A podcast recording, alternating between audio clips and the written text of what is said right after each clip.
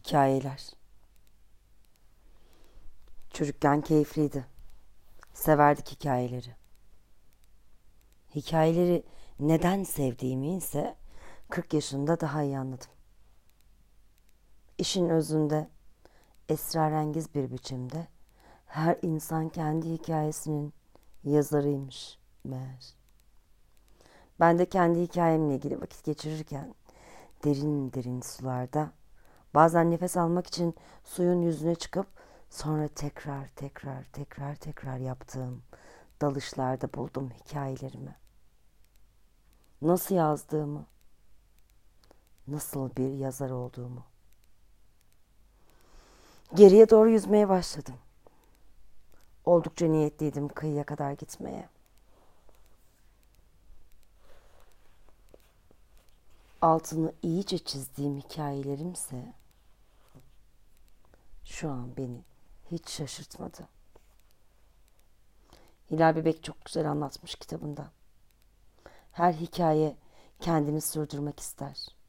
Gerçeğe rağmen ve sahibini öldürme pahasına. Hiçbir hikaye kendisini yarım bırakmaz.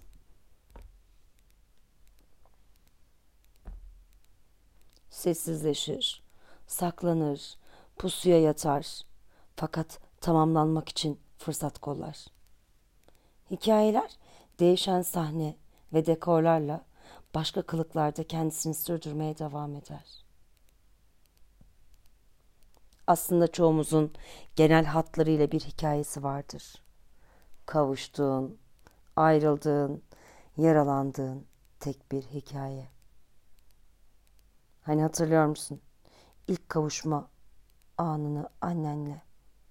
İlk kopuş, ilk bakış, ilk vazgeçiş, ilk memeden kesilme, ilk karşılaşma, ilk kayıp, ilk kez sevdiğin o çocuk, ilk aşkın, ilk rakip, ilk reddediliş, ilk kurtarıcın, ilk kurbanın, ilk kahramanlığın, ilk düşmanın,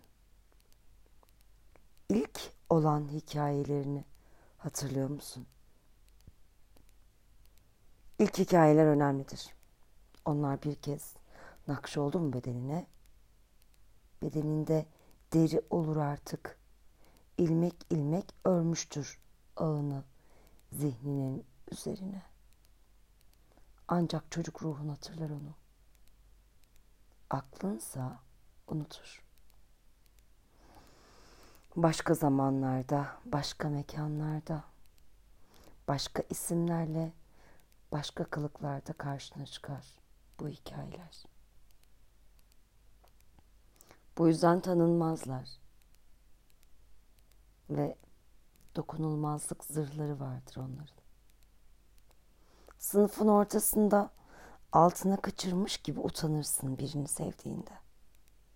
Memeden kesilmiş gibi yoksunluk duyarsın terk edildiğinde. Çocukluk duyguları büyüklük sorunlarıyla peçelenmiş ve onların arkasına gizlenmiştir. Hikayeler bitmez, devam eder. Çünkü insan zihni tutarlılık tutkunudur. Mantık çoğu zaman bir iç tutarlılık hali gibi gözükür. Birbiriyle tutarlı olan bilgiler bütünü gerçeklik olarak algılar. Zihnin yanlılığı önceki inançların lehine çalışır. İçeri eski hikayeyle örtüşen bilgiler alınarak çelişenler dışarıda bırakılır. Birçok zaman da veriler çarpıtılarak hikayeye monte edilir. Bu zihnin bildiği bir şeydir. Örneğin salonda bir katil olduğu bilgisi veriliyor size. Eşkal bir elli boy, sakallı gözlüklü esmer bir adam.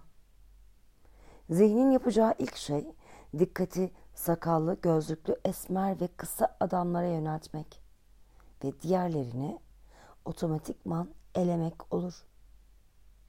En ötedeki sakallı adamı seçebiliyorken yanı başınızda cebinizde cebinde silahıyla dolaşan sakalsız adamı göremeyebilirsiniz. Böylece normalden daha yoğun ve yanlı bir biçimde belirli özellikleri seçer. Diğerlerini ise elersiniz. Böylece dünyanız sakallı, kısa ve esmer adamlardan oluşur. Zihnin bu kadraj ayarı esasen adaptiftir. Evrimsel olarak hayatta kalma ihtimalini yükseltir. Tehlikeye ya da öyküye göre çalışan zihin gereksiz verilerle uğraşmadan gerekli odağa yönelir. Bu hem katil bulma ihtimalini artırır kendisine göre hem de zihinsel açıdan ekonomiktir. Enerji tasarrufu ile yalnızca önemli olan veriler işleme tabi tutulur. Dolayısıyla sorun zihnin bize verilen eşkale göre çalışması değildir. Sorun zihnin kendisine verilen eşkallerden şüphe etmeyişi ve diğer potansiyel eşkallere göre güncelleme yapmamasıdır. Peki ya verilen eşkal yanlışsa ya katil aslında sakalsızsa ya da sakalını sonradan kestiyse gözlüğünü çıkardıysa ya da salon değiştirdiyse ya da aslında ortada bir katil olduğu bilgisi dahi yanlışsa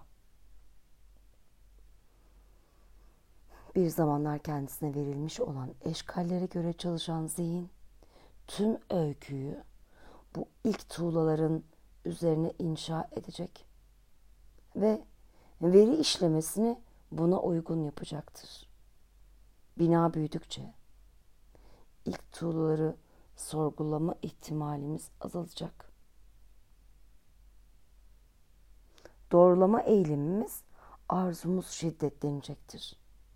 Bina büyüdükçe yapı daha çarpık ama daha sağlam hale gelecek. En sağlam aksi kanıt rüzgarlarına dahi dayanacaktır. Bina büyüdükçe değişim için daha güçlü sarsıntılar ve sancılar gerekecek. İnsan yeni bir inşaata girmeye cesaret edemeyecektir. İşte burası zihnin baltayı taşa vurduğu yerdir. Böylece katil eski aşkale göre aranacak, gerçek katiller gözden kaçacak ya da ortada aslında bir cinayet olmadığı keşfedilemeyecektir. Tam da bu noktada. İnsan ikiye ayrılır. Ya eşkal yanlışsa deme cesareti gösterenler, merakı, açıklığı olanlar ya da eşkali sorgulamaksızın biat edenler. Kimi yeni bilgilerin peşine düşerek katilin eşkalini güncelleyecek, kimi de sakallı adamlara odağını artıracak. Kimi ise ortada bir cinayet olmadığından şüphe edecektir.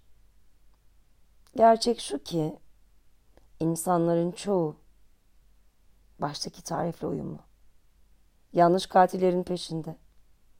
Gerçeğin değiştiği ama hikayenin korunduğu bir dünya yaşamaya devam edecektir.